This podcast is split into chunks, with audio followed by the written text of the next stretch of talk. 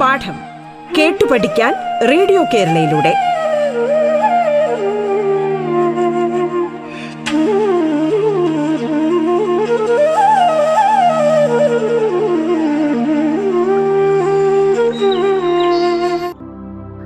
നിങ്ങൾ കേൾക്കുന്നത് റേഡിയോ കേരള. ഇന്ന് നിങ്ങൾക്കൊപ്പം ഞാൻ കാച്ചാണി ഗവൺമെന്റ് ഹൈസ്കൂളിലെ മലയാളം അധ്യാപികയായ നെജീനാനാസർ. 9ാം ക്ലാസ്സിലെ കേരള പാഠാവലിയിലെ രണ്ടാമത്തെ യൂണിറ്റായ മനുഷ്യ കഥാനുഗായികൾ എന്നതിലെ രണ്ടാമത്തെ പാഠം നഗരത്തിൽ ഒരു യക്ഷൻ എന്ന കവിത നമുക്കിന്ന് പരിചയപ്പെടാം. മാഞ്ഞു പുതുമ വിവാഹിതയാം മുമ്പ് നീയണിയാറുള്ള ഭംഗികൾക്കൊക്കെയും വേനലിൻ ചൂടിൽ വരണ്ടു കൊടും മഞ്ഞുകാലത്ത ഭംഗി കലർന്നു നിൻ ചുണ്ടുകൾ.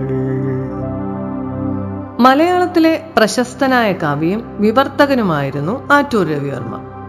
1957 മുതൽ 2010 വരെ 5 പതിറ്റാണ്ടിലേറെ മലയാള കവിതയിൽ അദ്ദേഹം തൻ്റേതു മാത്രമായ ഒരു ശൈലി കൊണ്ട് തിളങ്ങി നിന്നു. ആറ്റിക്കുറുക്കിയ കവിതകളുടെ ആറ്റൂർ എന്നു പോലും അദ്ദേഹത്തെ വിശേഷിപ്പിച്ചു.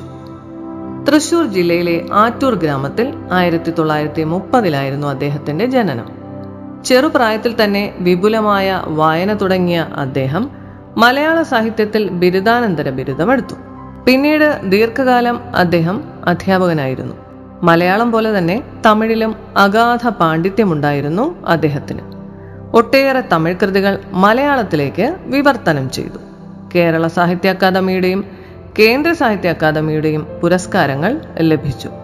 എഴുത്തച്ഛൻ പുരസ്കാരം, ഉള്ളൂർ അവാർഡ് തുടങ്ങി മലയാളത്തിലെ ഒട്ടുമിക്ക പുരസ്കാരങ്ങളും അദ്ദേഹത്തെ തേടിയെത്തി. 2019 ജൂലൈ 26-ന് അദ്ദേഹം നമ്മോട് വിട പറഞ്ഞു.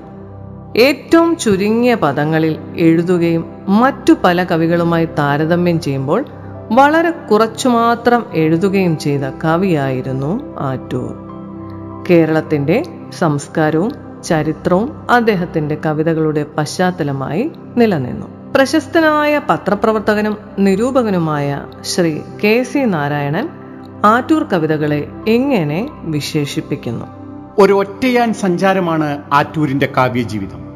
ഒരു തിടമ്പിനും കുനിക്കാത്ത ശിരസ്സോടെ, ഒരു ക്ഷയത്തിലും പതിക്കാത്ത മനസ്സോടെ തൻ്റെ അനുഭവങ്ങളുടെ നേർവര പിടിച്ചുള്ള സഞ്ചാരം. നേരിൻ്റെയും ശ്രദ്ധയുടെയും സൂക്ഷ്മതയുടെയുമായ ഈ സഞ്ചാരത്തിൽ അദ്ദേഹം രചിച്ച കവിതകളുടെ എണ്ണം കുറവാണ്. എങ്കിലും അവയുടെ ഈട് സംശയാതീതമാണ്. 1984 അവസാനത്തിൽ NN കക്കാട് പറഞ്ഞു, എൻ്റെ തലമുറയിൽപ്പെട്ട എത്ര കവികളുടെ കവിതകൾ നിലനിൽക്കുമെന്ന് എനിക്കിപ്പോൾ അറിഞ്ഞുകൂടാ. സുഗതകുമാരിയുടെ കുറച്ച് കവിതകൾ നിലനിൽക്കും തീർച്ച. അതുപോലെ ആറ്റൂർ രവിവർമ്മയുടെ ഏതാനും കവിതകളും നിലനിൽക്കും. ഞാനടക്കമുള്ള മറ്റു കവികളുടെ രചനകളെക്കുറിച്ച് ഇങ്ങനെ ഉറപ്പിച്ചു പറയാൻ എനിക്ക് നിശ്ചയം പോരാ. കക്കാടിൻ്റെ പട്ടിക നിശ്ചയമായും അപൂർണമാണ്.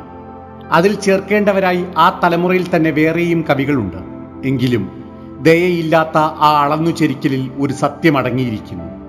എത്ര കർക്കശമായ തെരഞ്ഞെടുപ്പിനെയും അതിജീവിക്കുന്ന ഏതാനും കവിതകൾ ആറ്റൂരിൻ്റേതായുണ്ട്. ഓർത്തു നോക്കിയാൽ ഊറ്റാണ് കവിത. മഴവെള്ളം കൊണ്ട് നിറയുന്ന കിണറുകൾ അടുത്ത വേനലിൽ വറ്റും.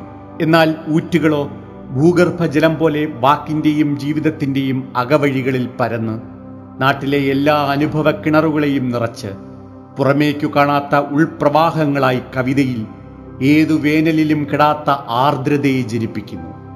അരികത്തെ യാത്രികനായി, ദൂരത്തിലുള്ളവനായി, പൊക്കത്തിലുള്ളവനായി, വാക്കിൻ്റെ സ്വരവും മൗനവും അറിയുന്നവനായി, ആഴങ്ങളിലേക്ക് വേർപാകിയവനായി, അനന്യനായി 4 പതിറ്റാണ്ടുകളുടെ ജീവിതം പിന്നിട്ട് കഴിഞ്ഞ ആറ്റൂരിൻ്റെ കവിതകളുടെ ഭാവി കാലത്തെപ്പറ്റി ഒട്ടും സംശയിക്കാനില്ല.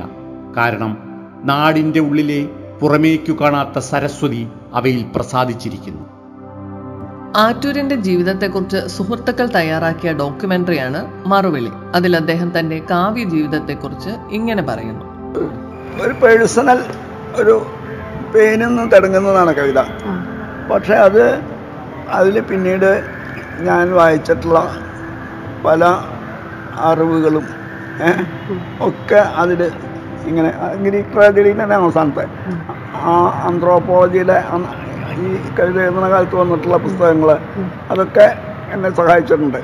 ഈ വായനകൾ, കാഴ്ചകൾ എല്ലാം അതിലേക്ക് കൂടി ചേരുകയാണ് ചെയ്യുന്നത്. അത് ഭാഷ കൊണ്ട് വരുത്തും വേണം. അനുഭവം തീഷ്ണമായ പാത്രം പോരാ, അതിൻ്റെ പ്രകടിപ്പിക്കുന്ന ആ വാക്ക് വളരെ എന്നാണ് എനിക്ക് അതിൽ ഞാൻ എന്നോട് വിട്ടുവീഴ്ച ചെയ്യാറില്ല. ജീവിതത്തിൽ എനിക്ക് മധുരം തന്നെയാണുള്ളത്. പക്ഷേ അതിനെ പറ്റിയിട്ട് ഞാനിങ്ങനെ ആലോചിക്കുമ്പോൾ അതിൽ മറ്റുള്ളതെല്ലാം എൻ്റേതല്ലാത്തതും ഈ സമൂഹത്തിൻ്റെയും കാലത്തിൻ്റെയും ചരിത്രത്തിൻ്റെയും അതിൻ്റെ സ്വാദുകൾ കൂടി എൻ്റെ വ്യക്തിപരമായിട്ടുള്ള ഈ മധുരത്തിനോട് ചേരുന്നുണ്ട്. ഞാൻ അറിയാതെ ഇതൊന്നും ഞാൻ മനഃപൂർവ്വമല്ല അതൊക്കെ ചെയ്യുന്നത്, അങ്ങനെ ചേരുന്നുണ്ടെന്നാണ് തോന്നണത്. താൻ കവിതയിലേക്ക് എത്തിപ്പെട്ട സാഹചര്യത്തെപ്പറ്റി ഒരു അഭിമുഖത്തിൽ ആറ്റൂർ ഇങ്ങനെ പറഞ്ഞു. ആറ്റൂർ എന്ന ചെറിയൊരു ഗ്രാമത്തിലാണ് ഞാൻ ജനിച്ചു വളർന്നത്. ആറ്റൂർ കൃഷ്ണ പിഷാരടിയെ പോലെയൊക്കെയുള്ളവരുടെ നാട്. വായനയിലേക്കൊക്കെ ആകർഷിക്കപ്പെടുന്ന ഒരു അന്തരീക്ഷമുണ്ടായിരുന്നു. നോവലുകളായിരുന്നു അന്ന് അധികവും വായിച്ചിരുന്നത്. ചന്ദുമേനോൻ്റെ ഇന്ദുലക പോലുള്ള ലളിതമായ നോവലുകളാണ് വായിച്ചിരുന്നത്. പിന്നെ അക്ഷരശ്ലോകം ചൊല്ലും. സംസ്കൃതമൊന്നും വായിക്കാൻ അറിയില്ല. മലയാളത്തിലെ ലളിതമായ ഗദ്യങ്ങളാണ് അധികവും വായിച്ചിരുന്നത്. പിന്നെ മലയടിവാരത്തിലെ ഗ്രാമമാണ്. ഉത്സവങ്ങളും ആഘോഷങ്ങളും കണ്ട് ഒരുപാട് പഴങ്കഥകൾ കേട്ടാണ് വളർന്നത്. സർഗചോദനയെ ഉണർത്താൻ അതെല്ലാം കാരണമായി കാണണം. നമുക്ക് നമ്മുടെ പാഠഭാഗത്തിലേക്ക് വരാം. നഗരത്തിൽ ഒരു യക്ഷൻ എന്ന നമുക്ക് പഠിക്കാനുള്ള ആറ്റൂർ കവിതയിലെ പ്രധാന വിഷയം പ്രിയപ്പെട്ട ഒരാളെ പിരിഞ്ഞിരിക്കുമ്പോഴുള്ള വേദനയാണ്. നമുക്കതിനെ വിരഹമെന്ന് വിളിക്കാം. ലോക സാഹിത്യത്തിലെ മഹത്തായ കൃതികളിലൊക്കെ ഈ വിരഹം ഒരു പ്രധാന വിഷയമാണ്. കുട്ടിക്കാലത്തെ കൂട്ടുകാരിയെ വിട്ടുപോകുന്ന ഒരാളുടെ ജീവിതമാണ് വൈക്കം മുഹമ്മദ് ബഷീറിന്റെ ബാല്യകാലസഖി എന്ന നോവൽ. കുമാരനാശാന്റെ ചിന്താവിഷ്ടയായ സീതയിലും ഒരു പ്രധാന വിഷയം വിരഹം തന്നെ. എത്ര സിനിമകളിലും നാടകങ്ങളിലും കഥാപാത്രങ്ങളുടെ വിരഹം നമ്മെ കൂടി വേദനിപ്പിച്ചിരിക്കുന്നു. വിരഹം പ്രമേയമായ ചില മലയാള ചലച്ചിത്ര ഗാനങ്ങളിലെ വരികൾ നമുക്കൊന്ന് ഓർത്തുനോക്കാം.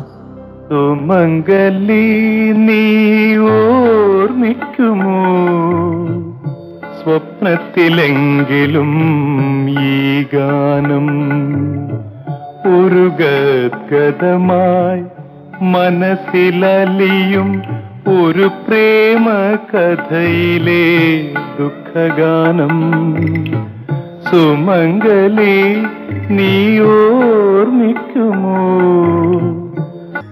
രാജഹംസനേ മഴവിൽ കുടിലേ സ്നേഹദൂതുമായി വരുമോ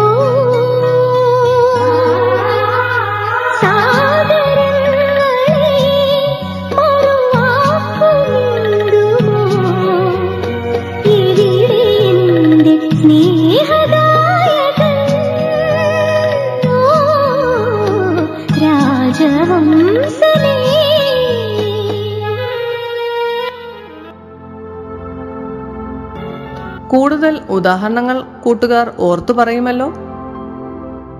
നഗരത്തിൽ ഒരു യക്ഷൻ എന്ന കവിതയുടെ പേര് കൂട്ടുകാരെ അത്ഭുതപ്പെടുത്തിയേക്കാം. നഗരം എന്ന പദം നിങ്ങൾക്ക് പരിചിതമാണ്, പക്ഷേ യക്ഷൻ എന്ന പദം തീരെ പരിചയമില്ല. യക്ഷന്മാർ, കിന്നരന്മാർ, ഗന്ധർവന്മാർ എന്നൊക്കെ നിങ്ങൾ പുരാണങ്ങളിൽ തീർച്ചയായും കേട്ടിട്ടുണ്ടാകും. പുരാണങ്ങളിൽ പറയുന്നതനുസരിച്ച് നോക്കിയാൽ ഒരു പ്രത്യേകതരം ഉപദേവ വിഭാഗമാണ് യക്ഷന്മാർ. യക്ഷന്മാരുടെ ഭാര്യമാരാണ് യക്ഷിണികൾ. സംസ്കൃത രചനകളിൽ പലപ്പോഴും പലയിടത്തും യക്ഷന്മാർ കഥാപാത്രങ്ങളായി വരാറുണ്ട്.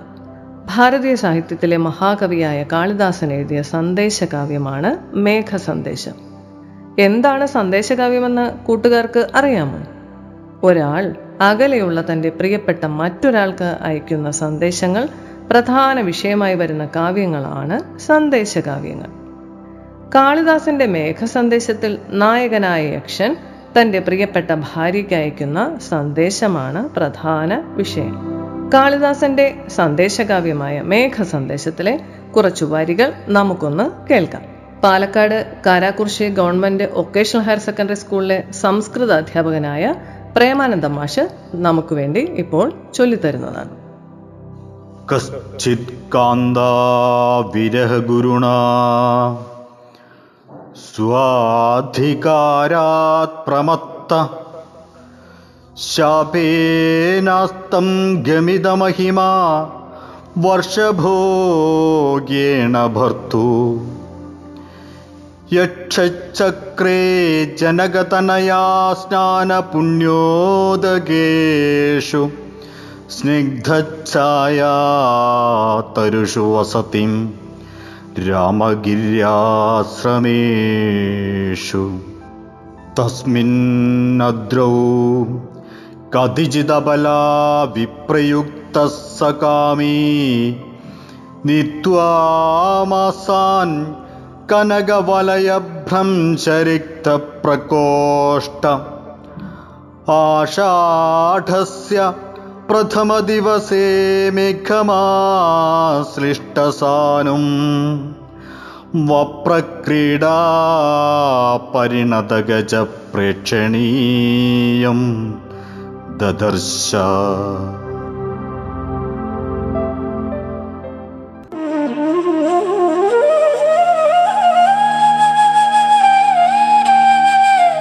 പാഠം കേട്ടു പഠിക്കാൻ റേഡിയോ കേരളയിലൂടെ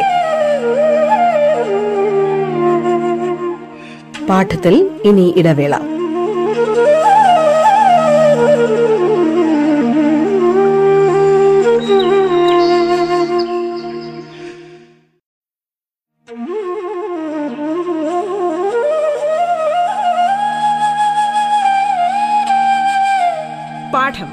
കേട്ടു പഠിക്കാൻ റേഡിയോ കേരളയിലൂടെ തുടർന്ന് കേൾക്കാം പാഠം.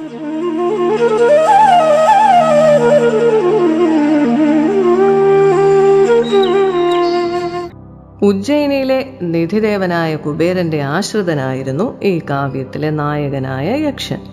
ഒരിക്കൽ യക്ഷൻ രാജാവിന്റെ അപ്രീതിക്ക് കാരണക്കാരനായി. രാജാവാകട്ടെ യക്ഷനെ ശിക്ഷിച്ച് നാടുകടത്തി. വിന്ധ്യാപർവ്വതത്തിൽ രാമഗിരി എന്ന വനപ്രദേശത്ത് ഒറ്റയ്ക്ക് കഴിയേണ്ടി വന്ന യക്ഷൻ തൻ്റെ പ്രിയപ്പെട്ട ഭാര്യയെ ഓർത്തു വേദനിക്കുന്നു. ഒടുവിൽ യക്ഷൻ ഒരു കാർമേഘത്തോട് സഹായം തേടുന്നു.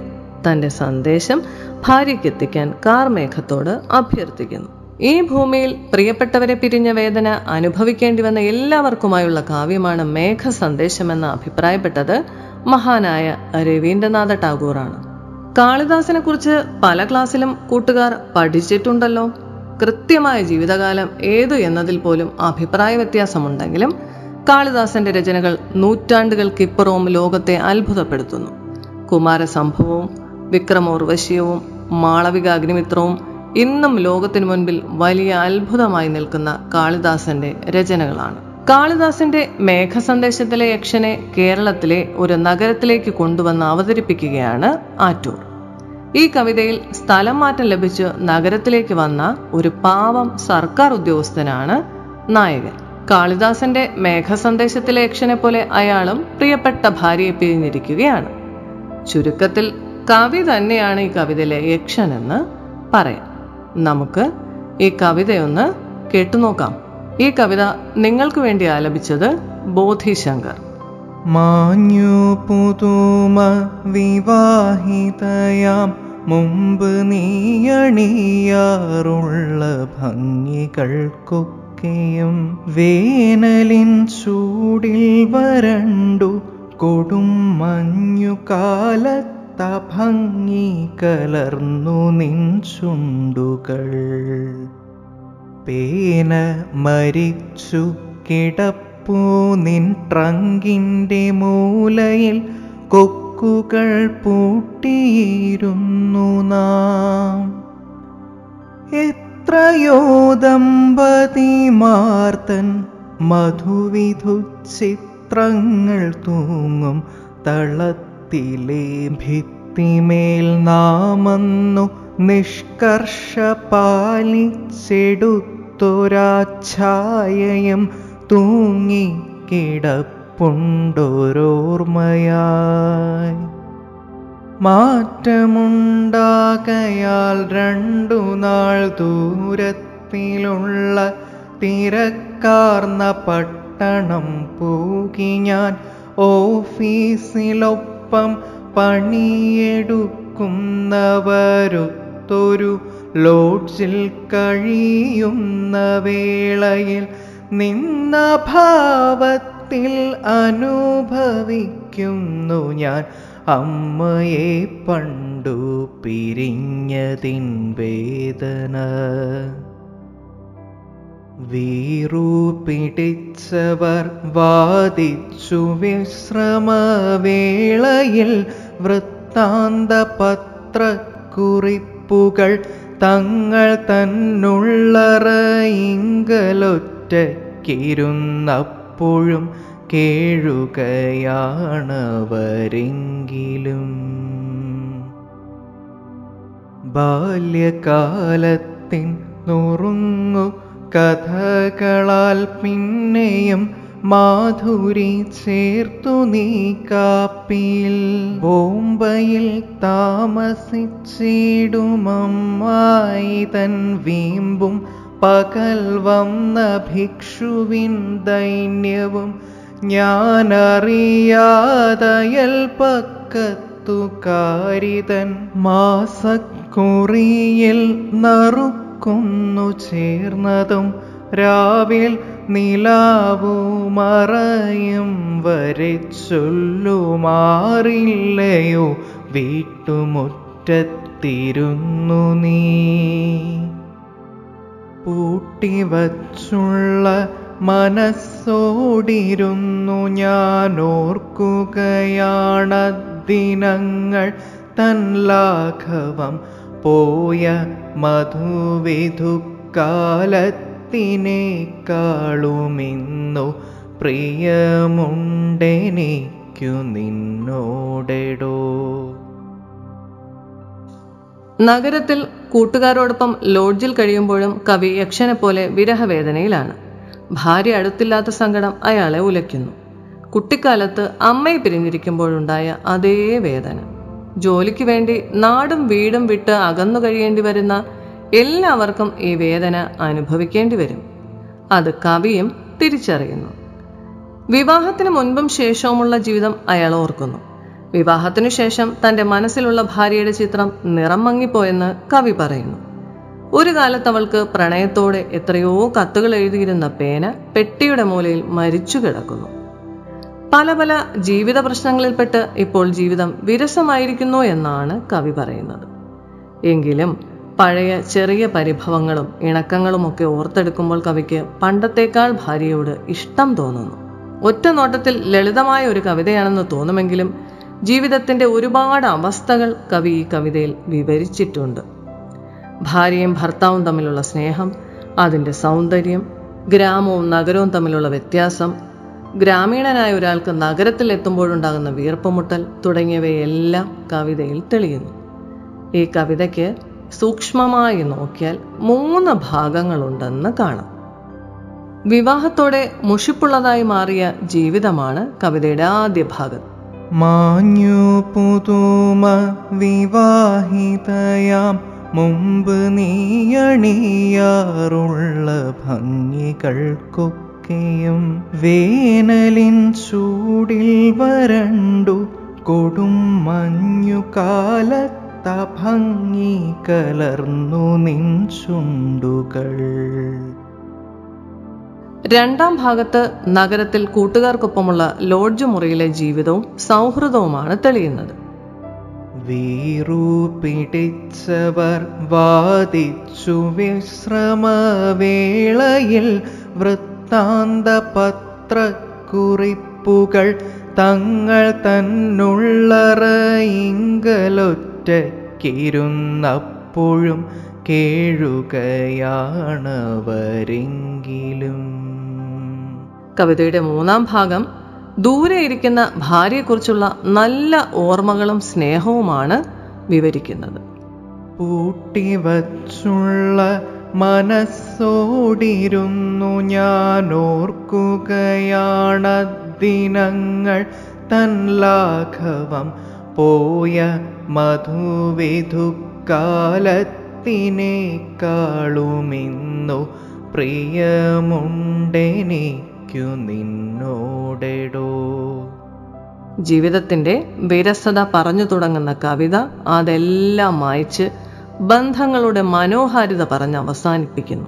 ആറ്റൂർ എന്ന അനുഗ്രഹീത കവിയുടെ ഒരു മാജിക് ഈ കവിതയിൽ കാണാം. നഗരത്തിലൊരു യക്ഷൻ ആറ്റൂരിൻ്റെ ഒരു ആദ്യകാല കവിതയാണ്.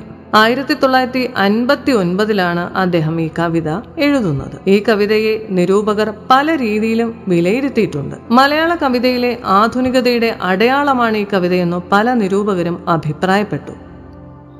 അക്കാലത്ത് ഏതൊരു മലയാളി ചെറുപ്പക്കാരനും അനുഭവിക്കേണ്ടി വന്ന വിരഹം, ഒറ്റപ്പെടൽ, ജീവിതത്തോടുള്ള വിരക്തി, നഗരവും ഗ്രാമവും തമ്മിലുള്ള സംഘർഷം, ഗ്രാമത്തിലേക്ക് മടങ്ങിപ്പോകാനുള്ള വെമ്പൽ എല്ലാം ഈ കവിതയിൽ കാണാം. കുടുംബജീവിതത്തിന്റെ പ്രസാദാത്മകമായ ചിത്രമാണ് നഗരത്തിലൊരു യക്ഷൻ എന്ന കവിത. ഒരു ആസ്വാദനക്കുറിപ്പ് തയ്യാറാക്കാൻ കൂട്ടുകാർ ശ്രദ്ധിക്കുമല്ലോ. മാറുന്ന കാലവും മൂല്യബോധങ്ങളുമെല്ലാം ആറ്റൂർ തന്റെ കവിതയിൽ അടയാളപ്പെടുത്തിയിട്ടുണ്ട്. സാഹിത്യകാരനായ കെ ആർ ടോണിയുമായുള്ള അഭിമുഖത്തിൽ ആറ്റൂർ തന്റെ ഒരു ചെറു കവിത ചൊല്ലുന്നുണ്ട്. അത് ഇങ്ങനെയാണ്. കവിതയുടെ പേര് മുത്തച്ഛന്റെ പഥ്യം. വരകളും കുറികളും ഉള്ള ബ്രിട്ടീഷ് കുടി. അദ്ദേഹം അംശം അധികാരിയായി. അച്ഛൻ്റെ കയ്യിൽ 3 നിറക്കൊടി. സ്വാതന്ത്ര്യ സമര ഭടനായി. ഞാൻ പിടിച്ചത് ചെങ്കൊടി. എൻ്റെ പേരൻ്റെ കയ്യിൽ 50 നക്ഷത്രങ്ങളുള്ള അമേരിക്കൻ ഐക്യനാടുകൊടി. സംക്രമണം, പിറവി, മേഘരൂപൻ തുടങ്ങി നാം വായിച്ചിരിക്കേണ്ട ആറ്റൂർ കവിതകൾ പലതുണ്ട്. കവി പി കുഞ്ഞിരാമൻ നായരെ പറ്റി ആറ്റൂർ എഴുതിയ കവിതയാണ് മേഘരൂപൻ. ഈ കവിതയിലെ ഏതാനും വരികൾ കേട്ടുകൊണ്ട് ഈ റേഡിയോ പാഠം നമുക്ക് അവസാനിപ്പിക്കാം. ആറ്റൂരിന്റെ കൂടുതൽ കവിതകൾ കൂട്ടുകാർ കണ്ടെത്തി ചൊല്ലി നോക്കുമല്ലോ. മേഘരൂപനിലെ വരികൾ ചൊല്ലുന്നത് കാച്ചാണി ഗവൺമെന്റ് ഹൈസ്കൂളിലെ 9th ക്ലാസ് വിദ്യാർത്ഥിനി ഗംഗാ ബി എസ്. സഹ്യനേക്കാൾ തലപ്പൊക്കം നിലയേക്കാളുമാർദ്രത ഇണങ്ങി നിന്നിൽ സൽപുത്രന്മാരിൽ പൈതൃകമങ്ങനെ നിനക്കെഴുതുവാൻ പൂഴിവിരിപ്പൂ ഭാരതപ്പുഴ നിനക്കു കാണുവാൻ മാനം നീർത്തുന്നു വർണ്ണപുസ്തകം നിനക്കു മഞ്ഞുക്കുപ്പായം തുന്നുന്നു തിരുവാതിര പടിക്കൽ വന്നു കൂകുന്നു പട്ടണി പൊന്നുശസ്സുകൾ സഹ്യനേക്കാൾ തലപ്പൊക്കം നിളയെക്കാളുമാർദ്രത ഇണങ്ങി നിന്നിൽ സൽപുത്രന്മാരിൽ പൈതൃകമങ്ങനെ നിനക്കെഴുതുവാൻ പൂഴിവിരിപ്പൂ ഭാരതപ്പുഴ നിനക്കു കാണുവാൻ മാനം നീർത്തുന്നു വർണ്ണപുസ്തകം. വീണ്ടും കാണാം. നന്ദി, നമസ്കാരം.